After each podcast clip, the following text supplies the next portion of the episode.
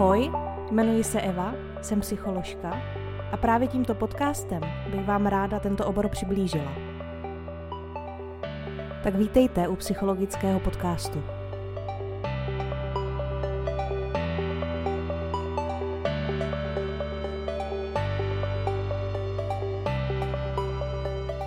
Ahoj, vítejte u nové epizody psychologického podcastu. A v dnešní epizodě jsem vám chtěla trošku přiblížit úplný začátky psychologie, jak se vyvíjela. A vlastně se to ještě nedá tak úplně nazývat psychologií jako takovou, protože vychází z, hlavně z filozofie. Tak jo, Přemýšlela jsem nad tím, co si vlastně všechno lidi představují pod tím, eh, co psycholog dělá, pod prací psychologa. Pro někoho to může být člověk, který provádí psychoanalýzu s pacientem, který leží na pohovce. To je takový ten klasický výjev z filmu. A já jsem asi měla právě tuhle představu taky, ještě předtím, než jsem se zašla o psychologii zajímat. Někdo si představuje zase nějakého experimentátora, který dělá pokusy na, eh, na tom, jak se třeba pohybují myši v bludištích, nebo dělá nějaký pokusy se psy. Někdo jiný si zase může představit psychologa jako někoho, kdo zadává psychologické testy. Známe ten Rorschachův test, to jsou takový ty skvrny. Občas to jde vidět eh, v nějakém filmu a jak se psycholog snaží eh, vyšetřit pacienta a ukazuje mu ty skvrny a pacient mu na to odpovídá, že ve všem vidí skvrnu. Tak eh, tohle může být takový ten prvotní obrázek, když se řekne práce psychologa. Někdo, kdo má rád třeba detektivky nebo krimi filmy, krimi seriály, tak ho může napadnout, že práce psychologa vlastně může vypadat trošku jako práce mentalisty. Že psycholog může být ten, který dělá profily pachatelů a pomáhá kriminální policii najít toho sofistikovaného pachatele, který inteligentně promýšlí ty svoje zločiny. Ale to už je taková dost zkreslená představa. Já jsem se občas třeba i setkala s tím, že eh, když jsem se někomu, že když jsem někomu řekla, že dělám psychologa, tak, eh, tak první byla reakce, jestli umím číst myšlenky, nebo jestli vím, na co on právě teď myslí, tak nevím, většinou to fakt nevím. Docela častá bývá představa psychologa jako člověka v bílém plášti, který je na nějaké psychiatrii. Možná se mi vybavuje film Přilet nad kukaččím hnízdem. I když tam si nejsem jistá, jestli vůbec teda ten psycholog měl bílej plášť, to nevím. To, s čím se setkávám poslední dobou častěji, jak uh, vypadá v představách lidí uh, práce psychologa, tak je hodně ovlivněný tím, jak uh, psychologové vystupují ve filmech. Já teď na to docela soustředím pozornost, když vidím nějaký film, kde je role kde je jedna z postav psychologem, nebo líp ještě teda psychoterapeutem, tak eh, se často stává, že se svým klientem, případně pacientem naváže nějaký erotický vztah, což je hodně neprofesionální a podle toho, jak moc se to v těch filmech objevuje, tak se mi někdy zdá, že je to až trošku... Uh, že jak, jako kdyby se to mělo stávat nějak, nějakým pravidlem nebo Až se mi to přestává líbit, tak je to vlastně až moc častý zobrazovat psychoterapeuta jako někoho, kdo ty hranice takhle překročí. Může se stát, že se třeba pacientka do svého terapeuta zamiluje a je to v pohodě, pokud se to nějak eh, správně a profesionálně osloví. Ale rozhodně by to nemělo vypadat tak, že ten eh, terapeut, ten psychoterapeut, že by tomu podlehnul. To je hodně neetický a hodně neprofesionální.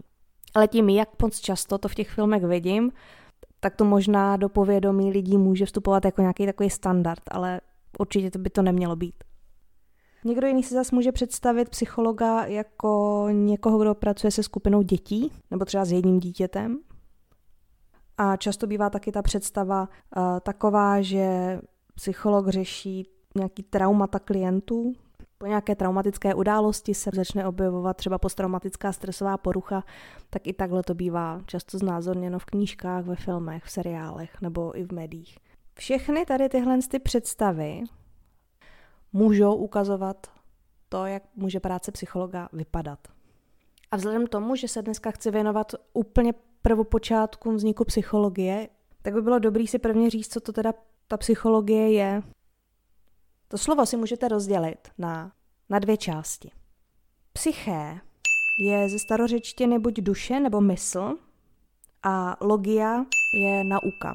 Takže když to dáte dohromady, tak máte nauku o mysli, nauku o duši nebo vědu o myšlení nebo o duši. Otázky o tom, co je vědomí, co je mysl a co je duše, tak to si pokládali filozofové už od nepaměti. To, kam bych dneska chtěla zaběhnout, tak to je vlastně až do roku 450 let před Kristem.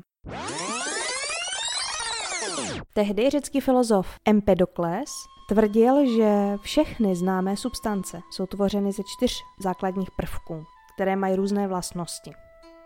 Ty čtyři prvky to jsou notoricky známé elementy. Voda, vzduch, země a oheň. A z nich je tvořeno úplně všechno. Voda je chladná a vlhká, země je chladná a suchá, vzduch teplý a vlhký a oheň teplý a suchý. No a kolem roku 400 před Kristem, tak otec medicíny, Hippokrates, se tím nechal inspirovat. Ten tvrdil, že se v lidském těle nachází čtyři tekutiny a v nich se odrážejí vlastnosti právě těchto čtyř živlů. Ty tekutiny byly hlen, krev, černá žluč a žluč. Hlen byl spojen s plícemi a reprezentoval vodu. Krev spojena s játry a reprezentoval vzduch. Žlutá žluč byla spojena se žlučníkem a měla reprezentovat oheň. Byla považována za škodlivou tělní tekutinu. No a tělo se jí mohlo zbavovat například při zvracení. No a naposledy černá žluč byla spojována se slezinou, spojovalý se zemí a škodlivost jí Hippokrates přisuzoval i přesto, že v těle se přímo jako taková nevyskytovala. Ten výskyt byl přisuzován tmavé barvě zaschlé krve. Na Hippokratovu teorii navázal Galénos, nebo taky známý jako Galén, římský lékař a filozof. A to kolem roku 160 našeho letopočtu. Byl to hlavní lékař Marka Aurelia, ošetřoval profesionální gladiátory a vedl pitvy. Protože tvrdil, že nejlepší poznání člověka je právě přes pitvy. Můžeme říct, že vlastně vytvořil takovou první teorii osobnosti. Tvrdil, že temperament je nerovnováha mezi tělními šťávami a nechal se inspirovat právě od toho Hippokrata. Podle Galéna se naše osobnost liší podle toho, jak moc převažuje nebo chybí některá ta tělní tekutina. Pojmenoval čtyři osobnosti. Ty určitě znáte, používá se to strašně často. A to sangvinickou, flegmatickou, cholerickou a melancholickou. A tyhle názvy jsou právě odvozený od tělních tekutin. Hlen, který reprezentoval vodu, se totiž řekne flegma. Pokud v těle totiž převažuje flegma, moc slizu nebo hlenu, tak eh, to tvoří osobnost, klidnou, racionální, důslednou, ale taky pomalou a rezervovanou. Naopak, pokud máme hodně krve, tak by nás Galen pojmenoval jako osobnost sangvinickou. Srdečnou, veselou, optimistickou, ale taky sobeckou nebo naivní. Cholerickou osobností bychom byli tehdy, pokud bychom měli moc žluči, protože žluč se řekne cholé. Tak proto cholerik. Cholerická osobnost je energická a vášnivá, ale také může být vznětlivá. No a naposledy tu máme melancholickou osobnost. Velké množství černé žluči. Melania cholé. Tito lidé jsou spíš umělečtí, smutní, depresivní nebo úzkostní. Podle Galéna tahle nerovnováha tělních tekutin právě formuje tu osobnost, jak jsem říkala, a on byl zastánce toho, že se dá osobnost formovat i právě podle toho, jak regulujeme ty tekutiny v našem těle. Mohlo se tedy stát, že pokud jste byli osobností sangvinistickou, měli jste moc krve, a sice jste byli srdeční, veselí, optimističtí, ale byli jste až moc sobečtí, takže mohlo nastat pouštění žilou, anebo vyřazení masa z potravy, protože tím se snížilo množství krve a mohla se formovat i osobnost. Sice se ukázalo, že tahle teorie byla chybná, ale i přesto je v psychologii důležitá. Odkaz na Galénovy antické temperamenty totiž ovlivnila například Eisenka, který v roce 1947 popsal rysy neuroticismu nebo extraverzi. V historii psychologie je důležitá i myšlenka řeckého filozofa, Platona. Ten rozlišoval mezi tělem a duší. Tělo je z materiálního světa a duše z nemateriálního, z nesmrtelného světa. Jeho myšlenka byla vlastně inspirovaná smrtí. To, že viděl, že živý člověk se hýbe, vidí a cítí a mrtvý nevidí, necítí a je to jenom tělo. Aristoteles ten zase tvrdil, že duše a tělo jsou neoddělitelné, že duše je skutečností těla. Tato dualita těla a duše je i v křesťanství. Ale to už zabíháme do náboženství. To pojetí dualismu těla a duše je vlastně zahrnuto i v pohádkách nebo mýtech. Nebo v symbolech, nebo třeba v pověrách. V symbolech může duši zobrazovat holubice, eh, v pohádkách máme strašidla, duchy, přízraky. Vodník drží duše pod pokličkou v nějakém hrnečku, to známe z pohádek. A v některých zemích se s tím můžeme vlastně setkat doteď, že lidé nechtějí, abyste je fotili, protože jsou přesvědčeni o tom, že fotka sebere duši. Tomuto přístupu dualismu mysli a těla se hodně věnoval René Descartes, a to kolem roku 1640. Ten tvrdil, že mysl a tělo jsou oddělené. Duše je nemateriální a sídlo myšlení, domov duše, je v šišince mozkové. To je orgán, který má propojovat zrakové a sluchové podněty z orgánů v jeden věm, právě v tom myšlení. Tvrdí, že jedno nemůže být odděleno od druhého. Zatímco duše je nemateriální, tak tělo je materiální. Je to mechanický stroj. V těle probíhá proudění animálních duchů, tak to popsal. Jak si představit animální duchy? On sám si vzal inspiraci v zavlažování, v mechanických částech fontán, kde pozoroval nepřetržité proudění vody. Ve zkratce byla jeho představa taková, že nervy jsou jako trubky, šlachy jsou jako strojky a pružiny v tom stroji a právě ty části těla jsou vlastně části nějakého mechanického stroje. Na toto téma napsal asi pět děl. No a když si vlastně představoval to, to tělo jako materiální mechanický stroj, který připodobňoval těm fontánám, těm trubkám ve fontánách, tak našel analogii k mysli. Tvrdil, že v tom stroji, v tom těle, je myslící duše. A ta duše ovládá tělo, stejně jako správce fontán ovládá vodu v těch fontánách. A právě duše musí řídit fungování těla. Jedno bez druhého nemůže být. Podle Descartes se ale může stát, že v některých situacích právě to tělo ovládne duši. Například pokud pocítíme silný strach, jsou nohy připraveny k úprku,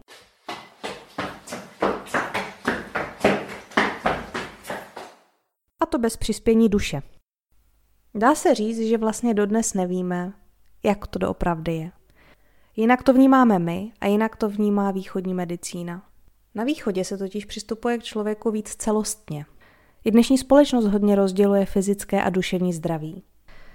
Bez pochyby víme, že stav našeho těla ovlivňuje naši duši a duševní stres nebo duševní strádání může ovlivnit stav našeho těla.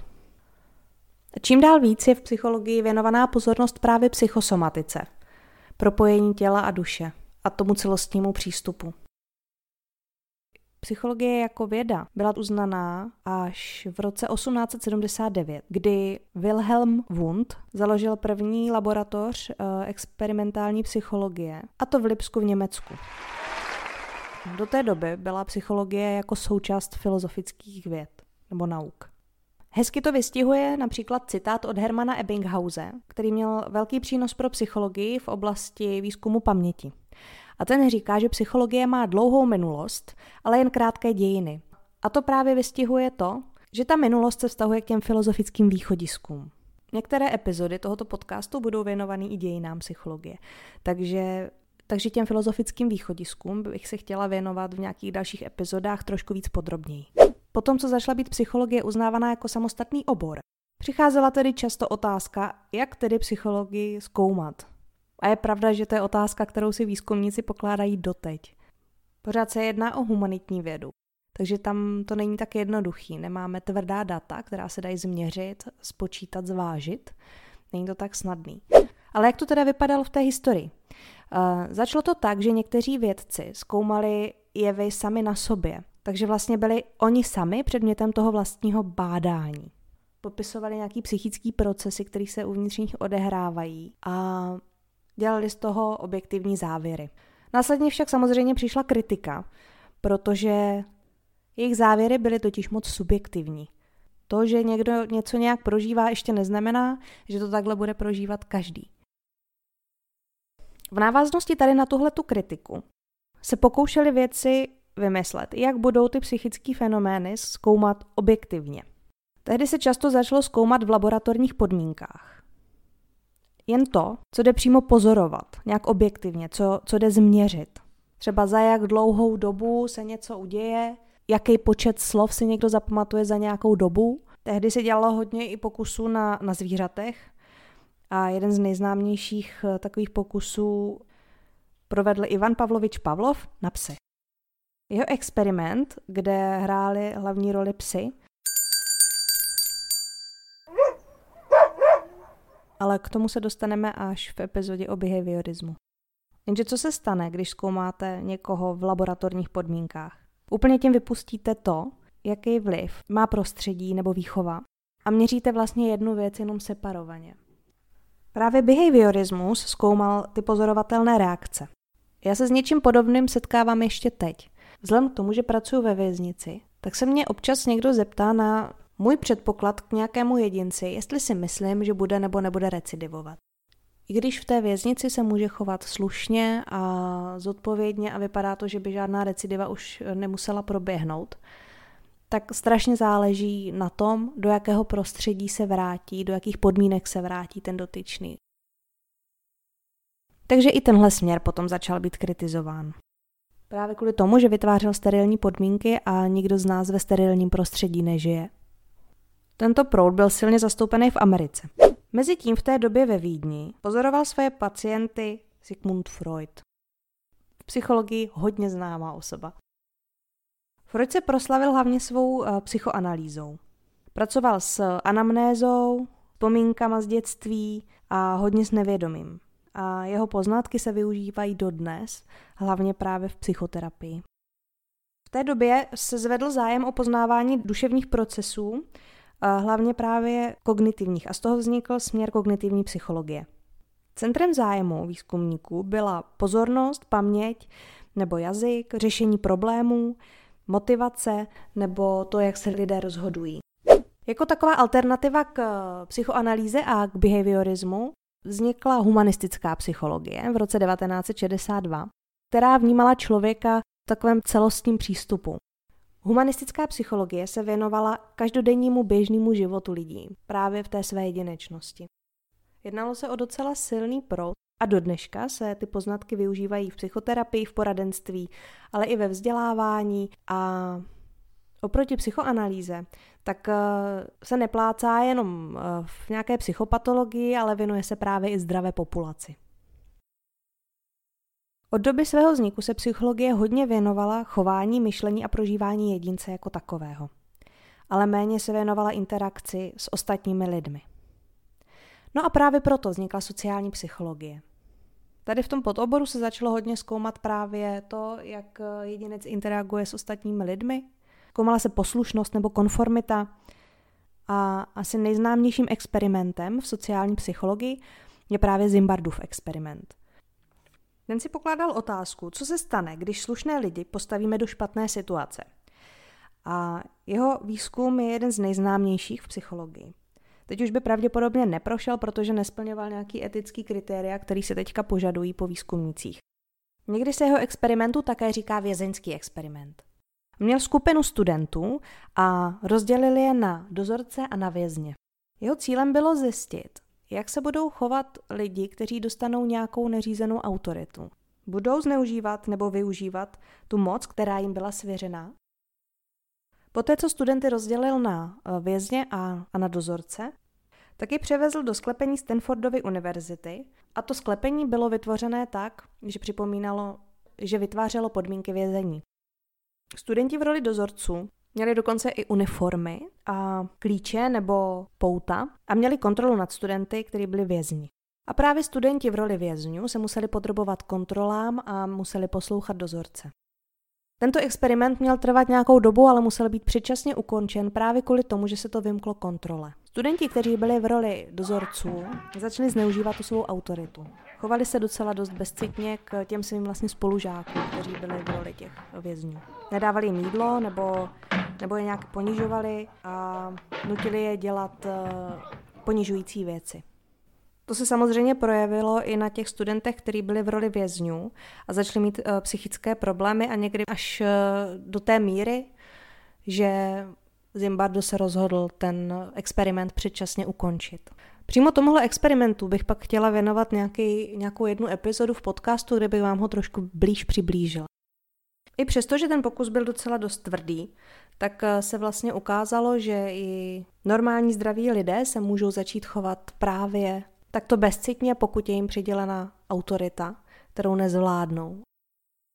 Já si vzpomínám, že když jsem tehdy četla o holokaustu, tak eh, díky tady tomu experimentu jsem trošku víc porozuměla tomu, jak je možný, že takový obrovský množství lidí se podílelo v koncentračních táborech na té brutalitě a násilí.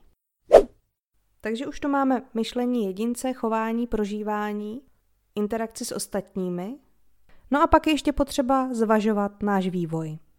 Vývojová psychologie se nejprve soustředila převážně na dětský věk. Ale vzhledem k tomu, že člověk se vyvíjí celý život, tak ve vývojové psychologii teďka už najdeme jak soustředění se na prenatální období, ještě u maminky v bříšku, tak na dětský věk, adolescenci, dospělost, stáří až po smrt. Takže obsahuje úplně celý vývoj člověka. V různých epizodách bych se chtěla věnovat právě různým tématům, protože jsem toho spoustu nezmínila. Vůbec jsem se třeba nedotkla psychologie osobnosti, která je zajímavá. Ale právě proto vznikl tenhle ten podcast, kde bych se tomu postupně ráda nějak věnovala. Zkoumá se i vliv genetiky, výchovy, co je vrozené, co je normální a co už ne, jaké jsou rozdíly mezi lidmi. Prolíná se mezi obory, pedagogikou, medicínou, sociologií, informatikou, právem, politikou, dopravou, vším možným. V téhle epizodě jsem rychle prolítla vývoj psychologie jako oboru a věnovala jsem se nejstarším filozofickým východiskům, který ovlivnili psychologii jako vedu tak, jak ji známe. Důležité je ale vědět, že i dnes se ukazuje, že některá východiska jsou chybná. A jak moc velký je to problém? Z některých východisek vznikly teorie, na základě těch teorií vznikly některé psychologické testy. Některé testy jsou tvořeny chybnými položkami a protože v psychologii se hodně měří právě pomocí těchto testů, mohly vzniknout chybné úsudky. Tak jak to tedy s psychologií je? Já sama to vnímám tak, že poznání v psychologii je pořád ještě na začátku. Vlastně něco ve smyslu jeden krok vpřed a dva vzad.